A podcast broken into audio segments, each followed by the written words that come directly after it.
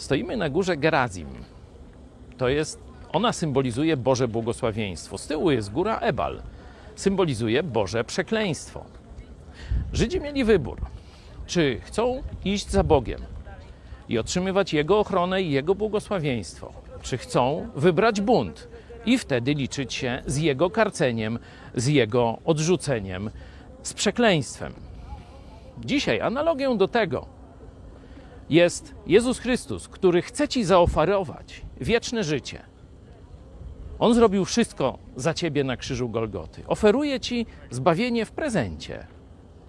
Możesz je przyjąć i z pokorą podziękować, ale możesz trwać w buncie i uporze.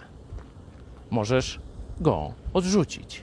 Wtedy będziesz miał to, co się dzieje na górze Ebal, czyli karcenie, jeszcze więcej karcenia, a potem, jeśli będziesz trwał w uporze do śmierci, wieczne piekło, czyli oddzielenie od Boga.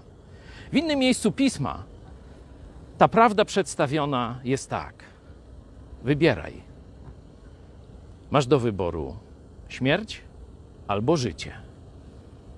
Jezus Chrystus jest życiem, w nim jest życie. Bez niego jesteś ze swoim grzechem i zmierzasz do piekła. Życie czy śmierć? Ty musisz wybrać.